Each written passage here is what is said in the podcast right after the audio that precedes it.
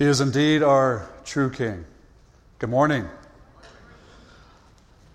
I've had over the years this amazing love hate relationship with the parade of homes that goes on in town. The parade of homes where builders and designers come together and they show off their amazing works that they've done, and we get the privilege of, of walking through the homes. I love all the design elements. I love the big windows with the lights. I love the colors. I love the creative living spaces that are created. I love the exposed wood beams. Those are some of my favorite things in these homes. The choice of furnishings. Many of the new homes are built on lakes. I love that. And I love the water features that they have in these new homes. There's so many beautiful things. And for me, the love relationship is I just love the beauty of it. And so we go with our family and we enjoy God's beauty, His creativity lived out through these builders and designers. But then there's a hate side of it. The hate side of it for me is what it does to me inside my heart as I walk through these homes. I, I realize as I walk through the homes, I become like that girl uh, in Willy Wonka, Veruca. I want it. And Daddy, I want it now. And she keeps crying out, I'm going to scream if I don't get it and I really do find that I want it, I begin in my heart to covet. And I continue to walk through the house. And as I'm walking through the house, I start to bargain with God. Lord, think of all the ministry we could do in this house together. I do that. I'm having these conversations. And as I walk out to the infinity pool, I'm like, Lord, the baptisms we could have here. And look, look at the waterfalls. Gorgeous setting to reflect you and your love in our baptisms. And then I make my way over to the massive kitchen island where I can take a peek at the price. And I grab the sheet and I look at the price and I cry. and then I get upset at the Lord. Lord, I can never afford a house like this. Ever. I get a little depressed, honestly. And then I go home to the house that the Lord has blessed me with. And for the next several weeks, I start to pour all of my time and my energy and my money and my thinking into remodeling my house so that it looks somewhat like the parade homes. And then the Lord meets me at that place,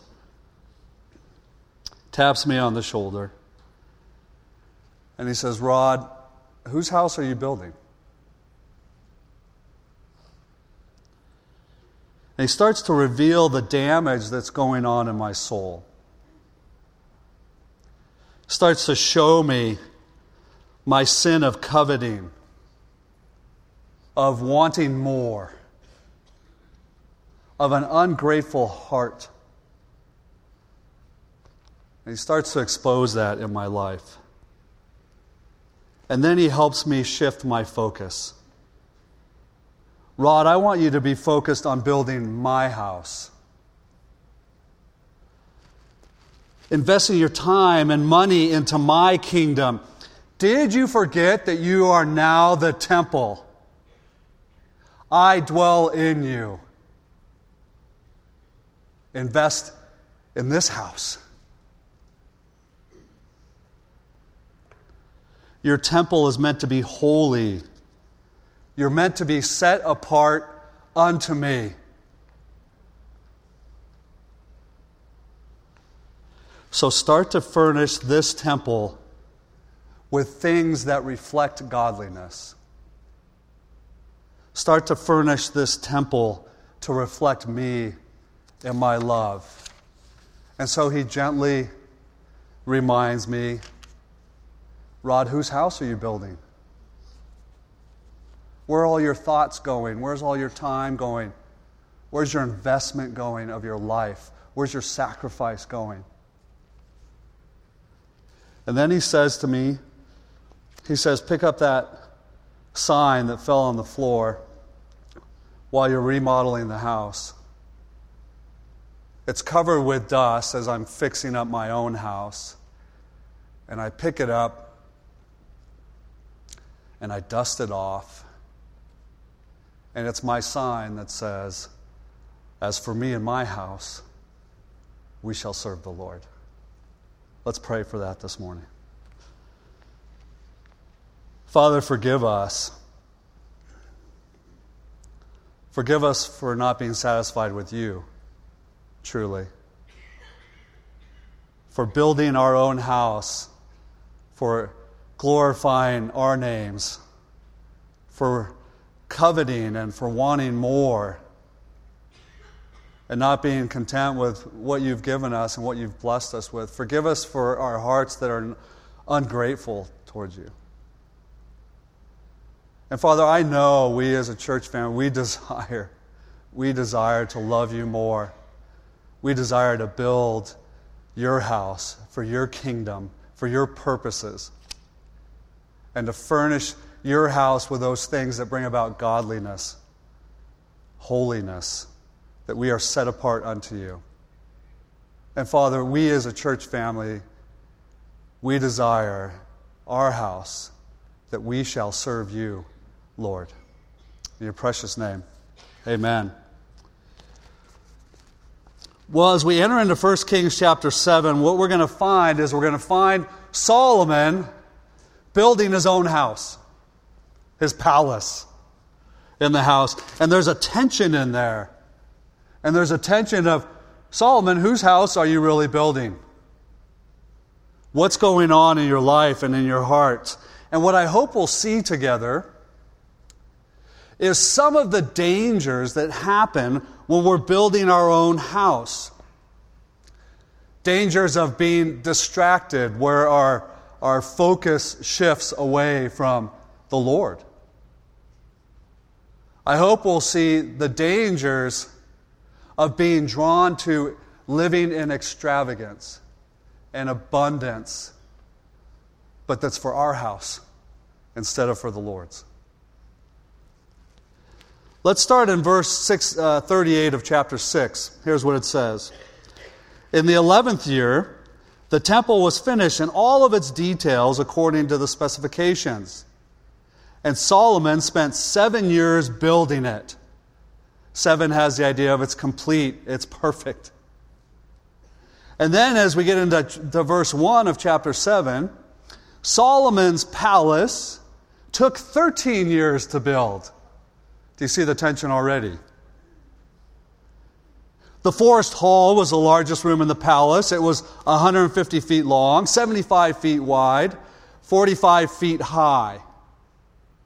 And it was lined with cedar. There was cedar everywhere, every chamber, every room, lined with cedar, expensive cedar.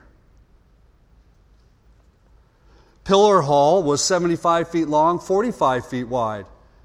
Solomon's throne was in Justice Hall, where he judged cases. And this hall, too, was completely lined with cedar. The section of the palace where Solomon lived was behind Justice Hall. It looked exactly like it. It had a similar palace that was built for his wife. His wife was the daughter of Pharaoh of Egypt. That's a problem there in and of itself. And from the foundation all the way to the top of these buildings, the courtyards was made out of the best stones. Over and over, as you're seeing Solomon building his house, you're seeing costly stones. Costly, costly, costly. And expensive cedar. And they were cut, and everything was smooth, and his palace was being built. And so we wrestle with this question well, what do you think of Solomon's palace? As it's being revealed in scriptures. Is it a problem to have a nice palace like this? To have our own house that's really nice like this? Is that a problem? Do you see the tension? there is some really wonderful things. Here's the truth kings lived in palaces. It's not inappropriate for a king to have a palace. Kings lived in palaces. And the palace is not only for Solomon, but it's also for the kingdom of God, to represent the kingdom of God. He knew many, many more would continue to come and to seek his wisdom. And so it's a place where he can offer wonderful hospitality. It's close to the temple in proximity, and so it really can have the idea of I sit under the Lord God Almighty who's in his temple over here. I'm right next to him. I seek him out. It's been noted that, you know what, the reality is, is that Solomon spent seven years on the temple of God. He finished that first, and then he went and built his place. That's a good thing. And that the priority there was to build the temple first. And then there's the Hall of Justice. This is where Superman and Wonder Woman hang in the League of Justice. This is where my mind goes when I study scriptures. I used to love that cartoon. And in the hall of justice, this is where wise judgment would play out. This is where God's justice would be enacted. And Solomon actually sought that out in Psalm 72. We see this Endow your king with justice, O God, the royal son with righteousness, that he may judge your people in righteousness, your afflicted ones with justice. It's a reminder that our Lord God, He is a just judge. And there will be a final judgment for all mankind. We will stand before our Lord, all of us. And so there's these good things that we're seeing going on. And you can imagine that Solomon, as he's building his palace, he's saying to the Lord, Lord, look at all the ministry we can do in this parade of my palace. Look at all the good things that can happen. And again, there's a tension in the text.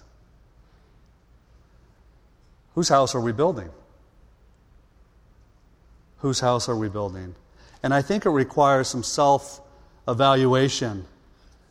And a question for us in our earthly homes or, or when we just have extra stuff Am I living where I live for the glory of God? Is it all for Him? And with the stuff I have, is it all for the glory of God, for His kingdom, building into His house? Am I content with the living space that God has provided for me? And I've wrestled with that, especially when I go to those parade homes. Am I content? Am I content with what God has provided for me in life. Whose house are we building? I think we see the dangers when we're building our own house. And as Solomon is stepping in and he's building, taking all this time to build his own house, I think this is where we start to see the slow fade of Solomon's spiritual life. We know the end of the story. He got way far away from God. I think it starts here. I'm spending all of my time and my energy. There's a big contrast between chapter 6 and chapter 7. Seven years for God, 13 years for me and my house. Some say, well, it was bigger, so it deserved more time. But what it's going to show, I believe, is that all his attention and his focus, and it reveals that his priorities have shifted. And I think as we're on the journey with our Lord and trying to follow him, it really comes that question where are our priorities? Am I spending all my time building my own house? Or am I really thinking about the Lord and what He has for me and this temple? We are the temple of the living God. The worship of God and the building of His temple and His kingdom should be our primary focus in life. But we get so distracted so quickly by the next shiny thing, don't we? It's amazing how that happens to us. There's this danger of extravagance going on. Solomon's wealth and all of our wealth, whatever God has given us, it is indeed a gift from God. Sometimes we forget that. Solomon has been given incredible wealth, and it was for the purpose that his name would be known. I'm going to build a temple unto the Lord that his name would be known. And even in my palace, would his name be known? But I think Solomon's getting to a place where he's like, well, I want my name to be known a little bit too. I'm going to build this palace in such a way, and it really does become extravagant. The forest of Lebanon, all the cedar, the costly stones. We're seeing it over and over again. Jeremiah 22 gives a warning against kings. Are you trying to prove your worth by all of the cedar that you're using? It says in Jeremiah. Woe to you. Woe to you when you're using costly cedar to all of a sudden build and show who you are as king. You're building your own house.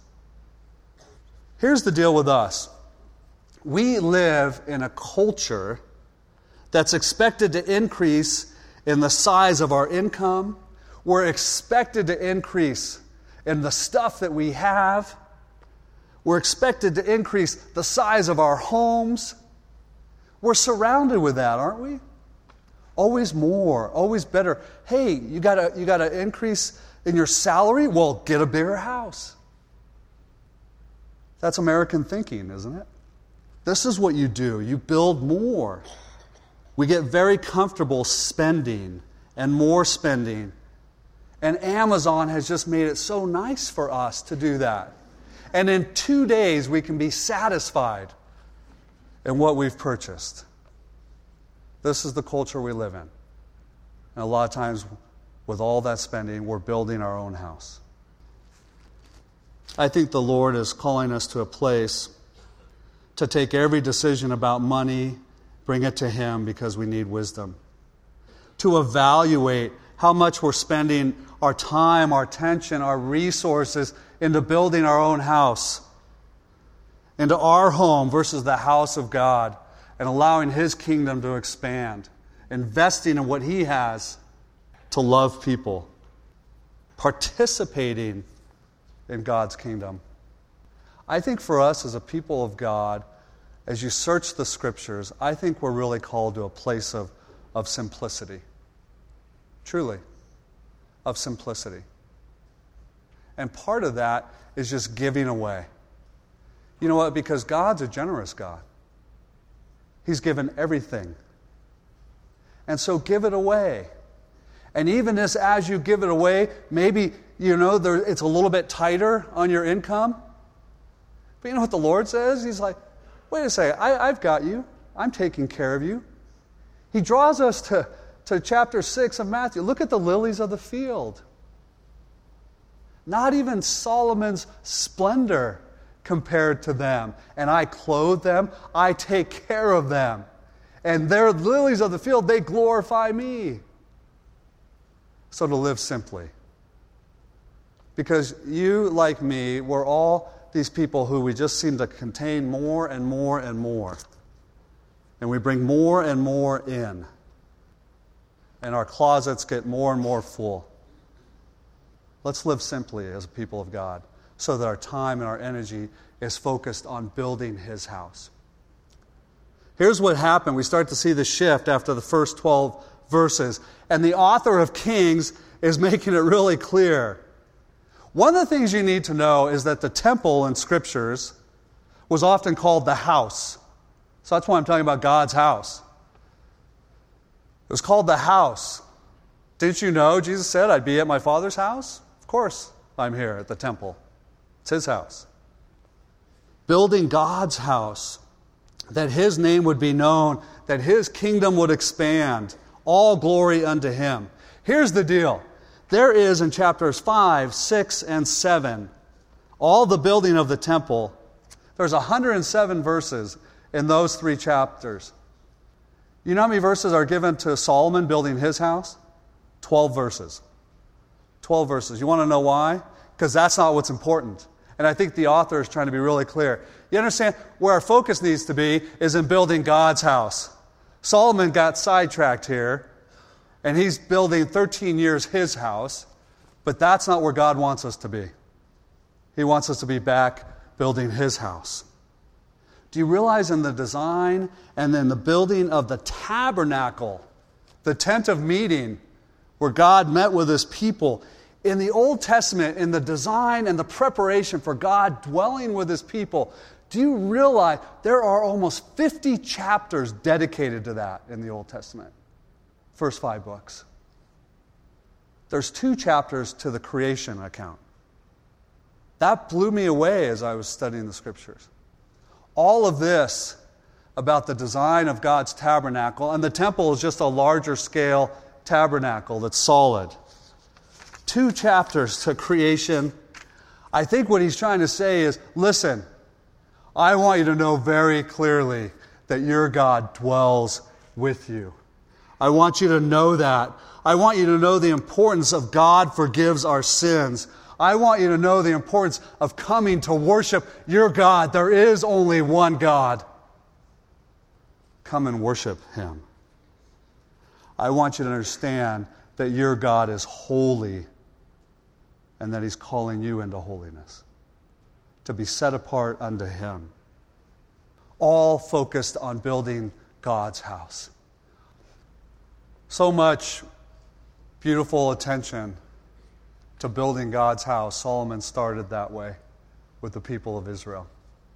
And as we see these images of God's house, of his temple, there's so much gold, things worthy of the king, the purest, the best gold for our king, palm trees and cherub, the angels, and flowers and pomegranates carved into the wood, everything inside covered with gold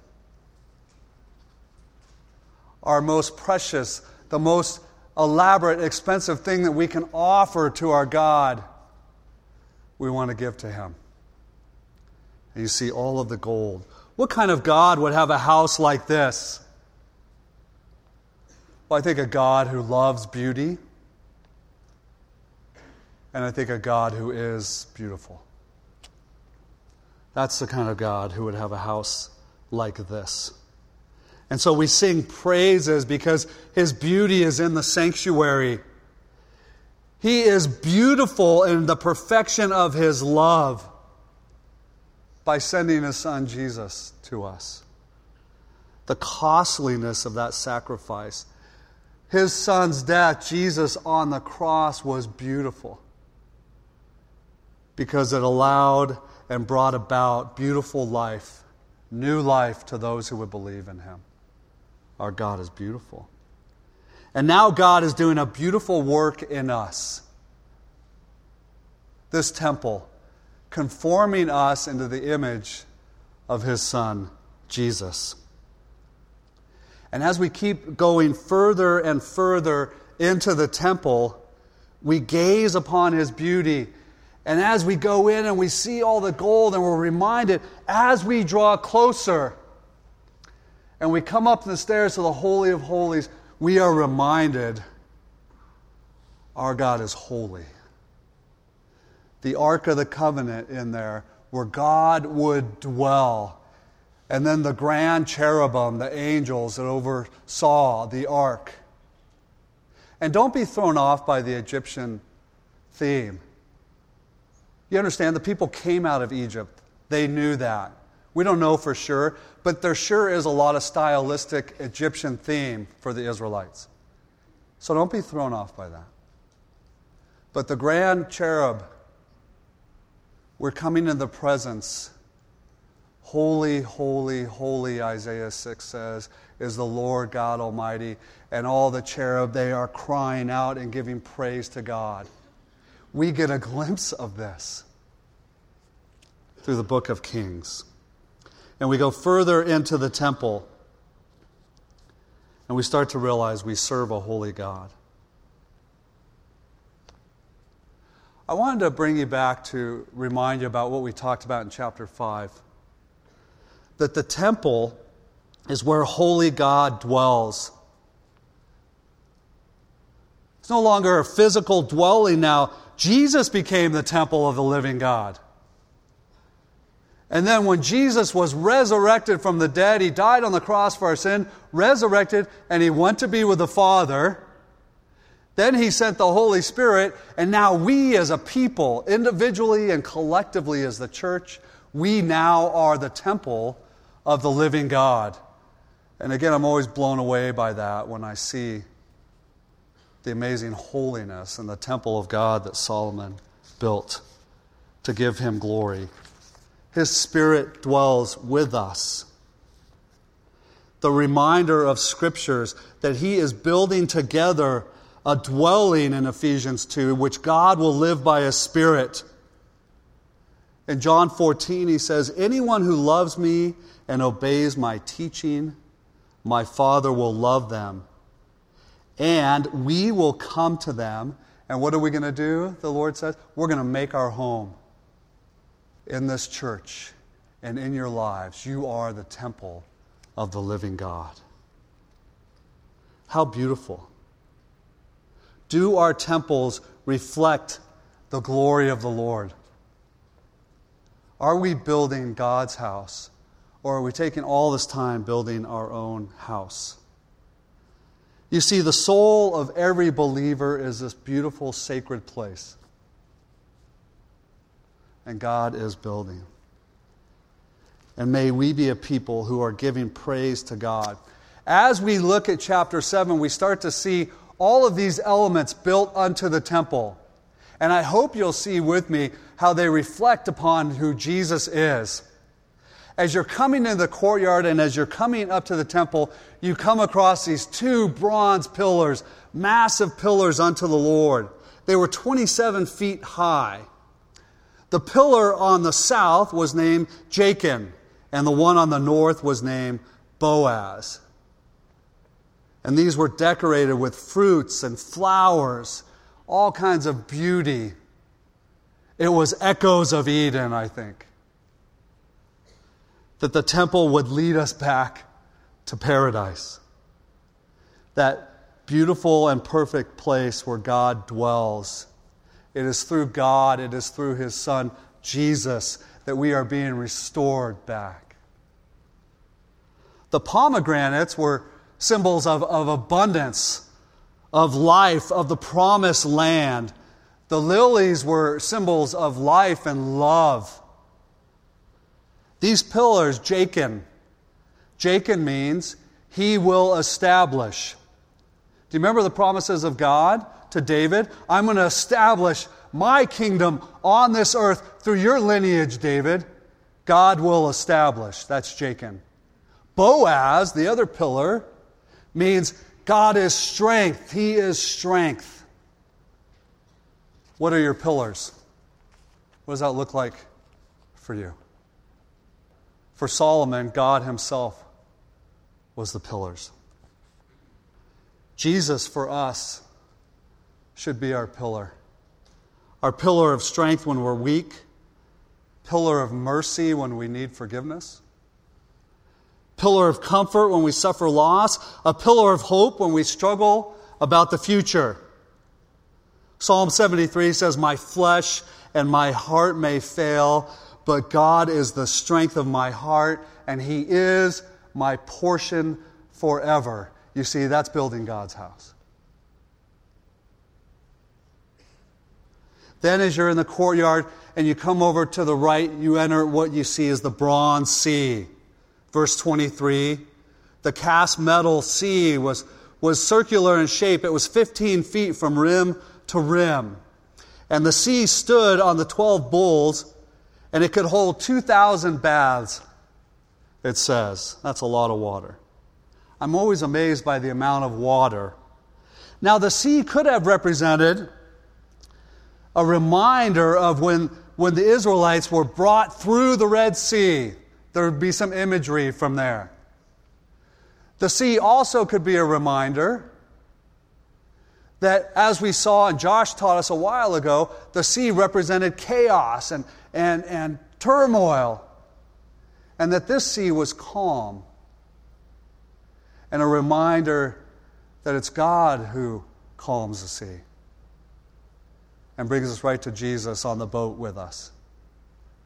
And Jesus spoke, and the sea was calm. Jesus is our peace, He is our place of rest. And so the sea could remind them of that. But I think the most important thing is that it was used for cleansing.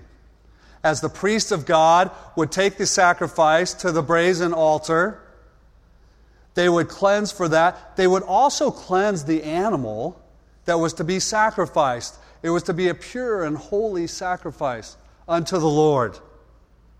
And so it's a call to personal holiness that we are to be clean before holy God.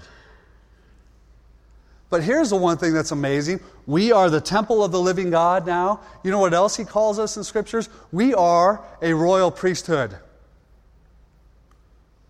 And we too cleanse, and we need cleansing on a daily basis as we come before our Lord.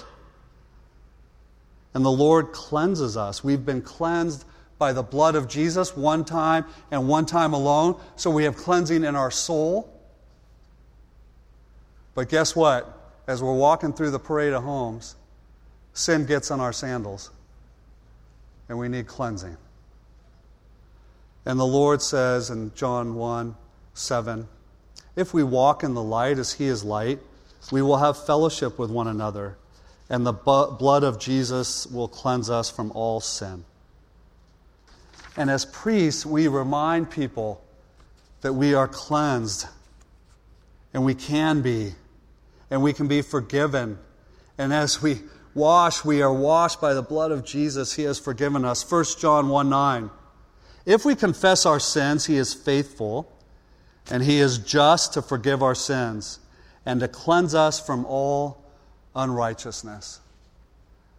Father, forgive me Forgive me for building my own house. And you know what? He washes us in that. He knows our temptation to do that, to live for ourselves and for our kingdom. He says, I want you to come back into worship with me. And as we enter into the temple and into the most holy, into the holy place and then the most holy, what we see there is we see the golden altar the golden altar is to be represented as a life of prayer before the Lord. And so we see this coming up. Again, all covered with gold. A life of prayer devoted him right in front of the most holy place where God dwelt. And there was incense burnt in the gold altar. This is the furnishings of our temple. I want you to think about how you're furnishing your temple. It should be furnished with prayers unto the Lord. We had a wonderful weekend with our friends from Frontier Ministries who are sending people all over the world to share the love of Jesus, to help them know Jesus. And my friends Bill and Mark, they're here this morning, but Bill and Mark led us as a, as a group of elders and a lot of future ministry partners to think about the only way ministry starts all around the world is that we come to this altar of prayer. Nothing will happen unless we come before God and we furnish this temple with prayer. And that God responds to our prayers. And it's amazing what God is doing all over the world in response to that. This was the place, the holy altar. Thanksgiving. Let us be a people of thanksgiving interceding for people, praising God, praying for protection against the enemies. All bring these at the altar of incense before the Lord. And then we have the table of presence in our temple as we're building for God's kingdom, His temple. The table of the bread of presence. This is the priest would put 12 loaves of bread every week for the 12 tribes of Israel. It was a reminder. But the reminder is this is God's provision for his people. This is God's provision. And what would happen is the priests would go in and they would actually eat the bread that you see here, and they're having fellowship with God in his most holy place, in the holy place there, before the most holy. They're taking bread together. Let us be a people who recognize and are thankful for the bread that we receive. God, who supplied manna in the desert, now gives us the bread of life. And what does Jesus say? I am the bread of life. And then in the great hallway was the candles that were burning all the time. The candles that were burning unto the Lord. The golden lampstands. There was 10 in this temple. There was only one in the tabernacle. It was purposeful and it was symbolic. It lit, it lit the holy place so that the priests could serve in there as they furnished the temple. And as candles were lit, it was a reminder of our great God who had lit the sky in his creation. And it was a reminder, Psalm 27 says, The Lord is my light and my salvation. Whom shall I fear? And now we see the light of God in the person of Jesus who says, I am the light of the world.